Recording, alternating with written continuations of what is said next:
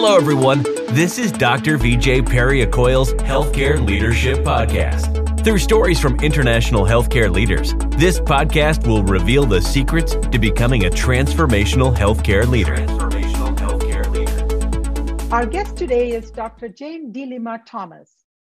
Dr. deLima Thomas is Assistant Professor of Medicine at Harvard Medical School. Thank you so much, Jane, for being here with us today and being willing to share your life and your journey. Can you get us started by telling us a little bit about your early career, please? Sure, happy to. Um, and thank you for the invitation. Um, so I, uh, I'm one of those people who knew that she wanted to be a doctor from very early on. My father says that I was three when I first said it.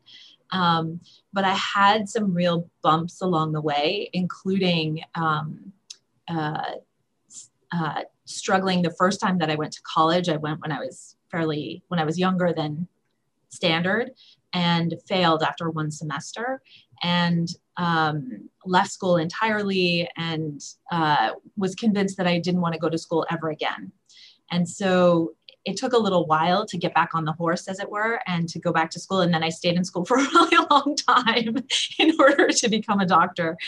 Uh, and along the way, um, did feel like you know, with every step, it was confirming what I knew as a three year old and sort of lost my way in between.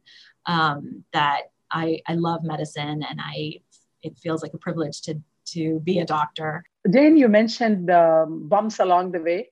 I don't think I've met a single person who has not uh, encountered many bumps, small and big ones along the way. I know I certainly have. So, can you tell us a little bit more about what were the bumps that you encountered and the turning points in your career? So, the biggest one was when I went to college at 17, I um, I suffered depression and anxiety, and I couldn't go to my classes and I couldn't write my papers.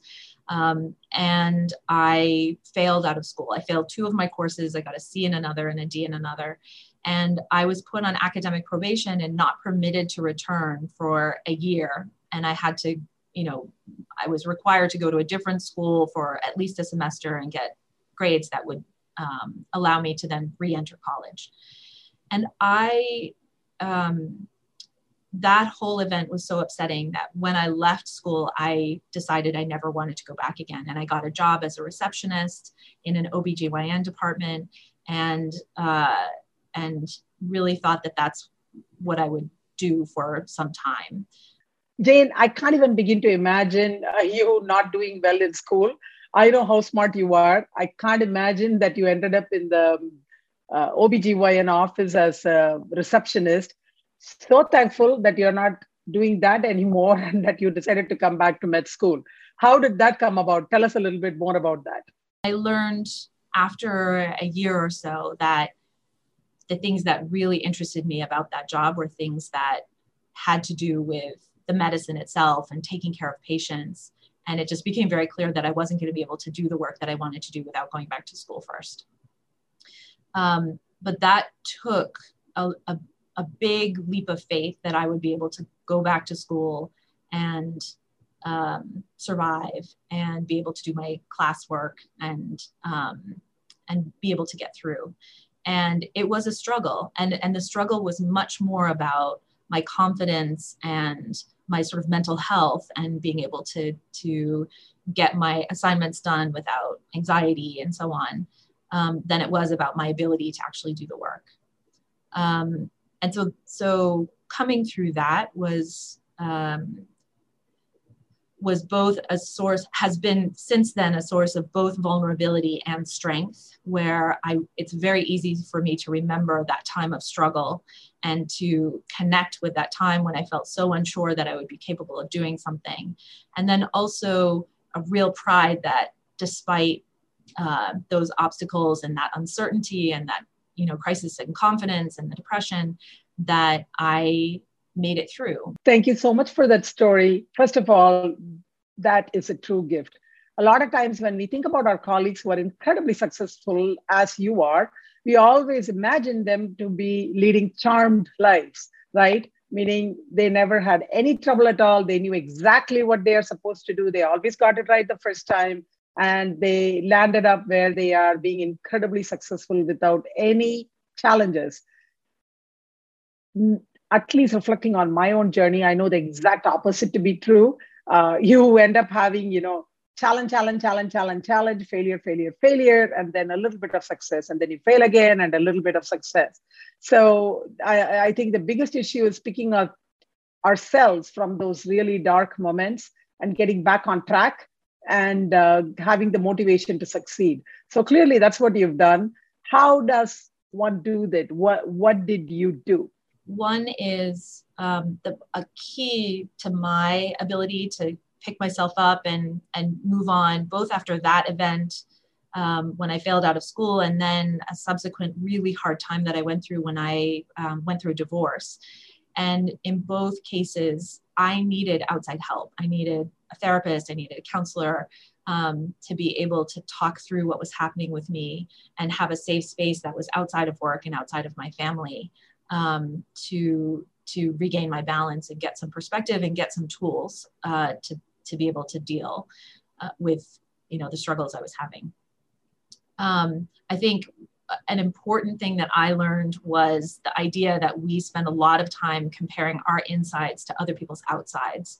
And the idea that the chaos sometimes that we feel inside, or the uncertainty, or the sadness, or the or the um, insecurity or the self-criticism all of those things we know and we feel intensely inside and we don't see that struggle in other people because it's happening on their inside i really like this concept of uh, outside self versus inside self and how we work really hard to live sort of picture style lives right? Where everything is perfect and whereas in internally sometimes you know you feel uh, a little despondent you feel pretty lonely. And so i really like that concept and especially when you're in a place like harvard or stanford or any of the uh, ivy league schools for example everyone around us is so smart and therefore you can feel pretty intensely lonely what has been your sense in terms of managing the inside versus outside self? And how does one still keep our morale up? All we see is their ability to do their work take care of their patients write their papers give their talks. And it took me a while to understand that that was happening with me as well. People were seeing from the outside that i seemed to be succeeding in various ways. Um, and uh, didn't know about some of the crises that were happening sort of behind my face or inside and, and at home. Um, and so to for me to have lived that, I, I keep that very much in mind, both um, when I have those those times when I feel like I'm not accomplishing what I'd like and that I'm I'm falling behind in some way. I remember that. Jane, we know that people who go into medicine are ultra competitive first you have the MCAT and you have to score better than everyone else. And then you have step one, two, three, you have the various residency, fellowship, etc. Overall, when you end up in academia, uh, the environment is ultra competitive. And of course, it draws the brightest and the best. Okay. But we also know that the, all this competition comes at a terrible price. People feel that it's a zero sum game. People feel um, uh, really terribly lonely so I think that academia really needs to be significantly changed in order for it to be a really nurturing environment. Uh, so, would you agree with that, first of all? And what, according to you, are changes that we should see in making this a better place for everyone? My feeling is that the the paths to recognition and success need to be both broadened and multiplied where people of vastly different talents and abilities and skills and experience can come into academia and thrive and be recognized for who and who they are and what they bring um, and be given opportunities to advance be given opportunities to lead even if what they're uh, the, what they're engaged in and the accomplishments they have are not the ones that are traditionally measured as metrics of success. I agree with you completely. I think we have this publish or perish mentality. If you're not prolific and continuously prolific, you're not going to thrive in this environment. Would you agree? Looking much more broadly than simply at number of publications or, you know, editorial board um, uh, memberships or international talks or impact factor. Um, that the idea that that scientific impact and um, is held in such high regard as the, the gold standard for how faculty efforts are measured and sort of compared against when in reality if we're truly to embrace the idea that a wide variety of faculty efforts are needed in order to meet the missions of academic medical centers um, then we have to really be creative in how we reward those efforts and not be quite so narrow in our definitions of accomplishment and success. Think about all the academic medical centers in the country.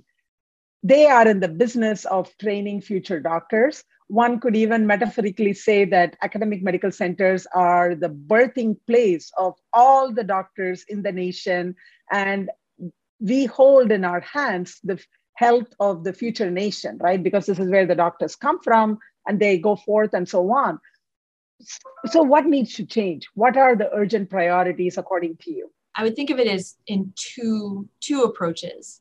One is to think about the current um, metrics that are used in thinking about whether someone a faculty member is ready for promotion, and to really broaden those metrics. So, for example, in some institutions, um, publications are counted and podcasts are not.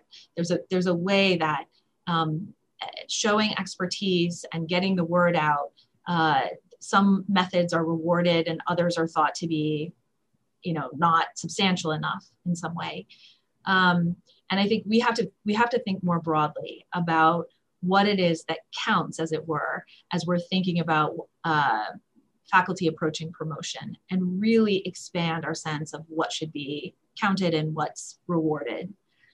But I also think that there will be faculty who don't necessarily go up for um, academic promotion, but who maybe may have terrific leadership skills. What I'm inferring from what you're saying is that the way we set up um, appointment and promotions really needs to change. The promotion ladder needs to be reinvented and made better. Am I hearing that correctly? And I think so. It's both that we want to, you know, if we think about a ladder, a promotion ladder, and going up a promotion ladder, that we want to make that ladder wider and and sort of accommodate more kinds of um, uh, faculty efforts in order to have people promoted.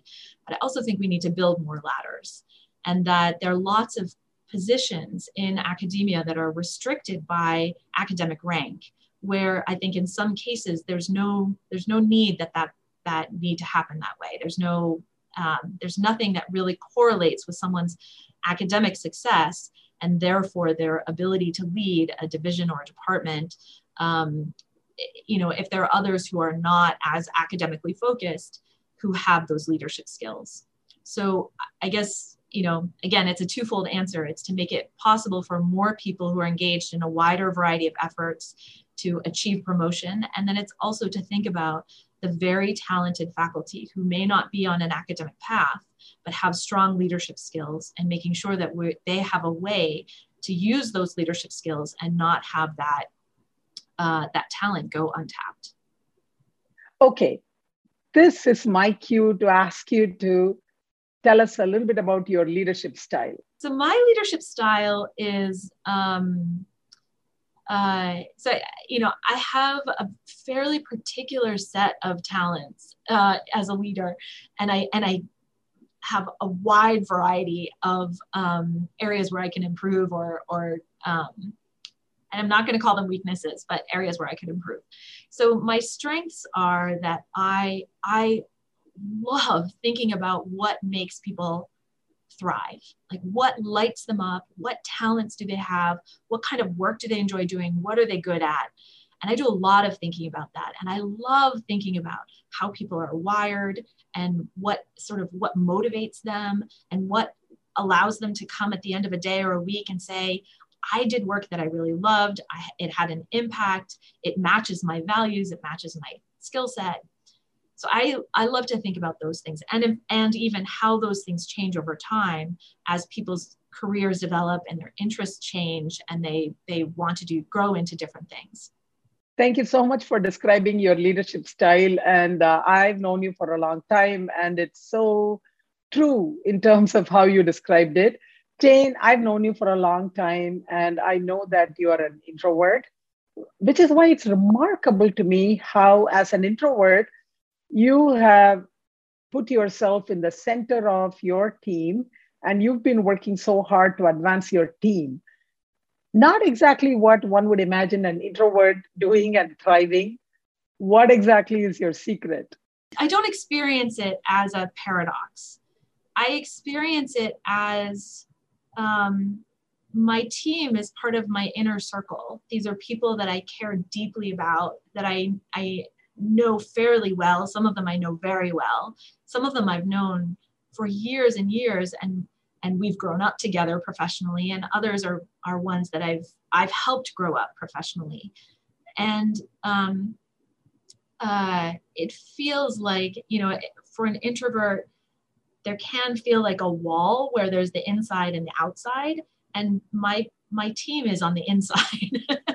and so, um, and, and that isn't to say that sometimes after a day of work and interacting with my group, that I don't have to go home and, and take a rest.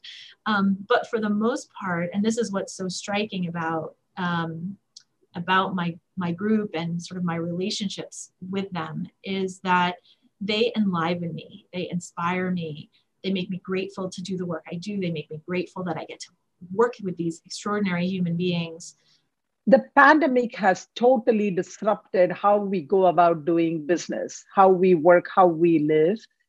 And with that, I think comes great opportunity. We have now the unique opportunity as a nation to reimagine how we go about doing our business in academic medicine. Maybe take a look at our mission statement and redo it all over again. Would you agree? And what should that mission statement look like if we were to change it? I think one of the biggest problems facing academic medical centers is that the mission statements, which often include elements having to do with investing in the health of communities that the where the academic centers are, are geographically placed, talking about educating the next generation of clinicians, um, talking about uh, you know advancing science um, uh, and clinical innovation that you know usually a mission statement for an academic medical center is more than simply to advance science. It's usually much it's more multifaceted than that. It has to be. And yet um, i feel like the reward system has does not match those institutional priorities. And so faculty get confused because they may be extraordinary educators and yet that isn't rewarded the same way uh, investigation and publishing about science is rewarded. And that disc or someone may do extraordinary work in the community and improve health indices in various ways in the community where a medical center is located. Um, and, and that may or may not be rewarded at all in terms of not only academic promotion, but leadership opportunities. Am I hearing that the academic medicine mission statement does not embrace the diverse interests of various faculty or am i overstating my case here? And i i think it's that mismatch between what's stated and the rhetoric we hear and then the lived reality of diverse faculty um, and and how the message and the reality don't match that leads to dissatisfaction burnout confusion um, uh, insecurity, self criticism. Um, I think that that mismatch does a lot of harm. And I think that we can be very creative in thinking about how to make those more closely aligned um, so that we are actually rewarding what we say our mission is. Um, and that requires creativity and that does require reimagining um, what you know what academic medical centers focus on, what they focus on to to um, evaluate faculty accomplishments, um, and it forces a real uh, looking at it, turning it upside down, opening it up, um, and um, building it differently to incentivize what we what we say we want our faculty to be doing. That's really well stated, Jane. Uh, what you're asking for is authenticity, that our mission statement reflects all parts of what we do, not just the discovery and uh, the research, but all the other collective missions that work together. Thank you so much for articulating that so well. And thanks for taking the time to talk with us today. Uh, it was so fun to talk to you. Thank you, VJ. Hugs to you. Yeah, hugs back. Thank you for joining us today. For more leadership podcasts, visit us at respect.stanford.edu.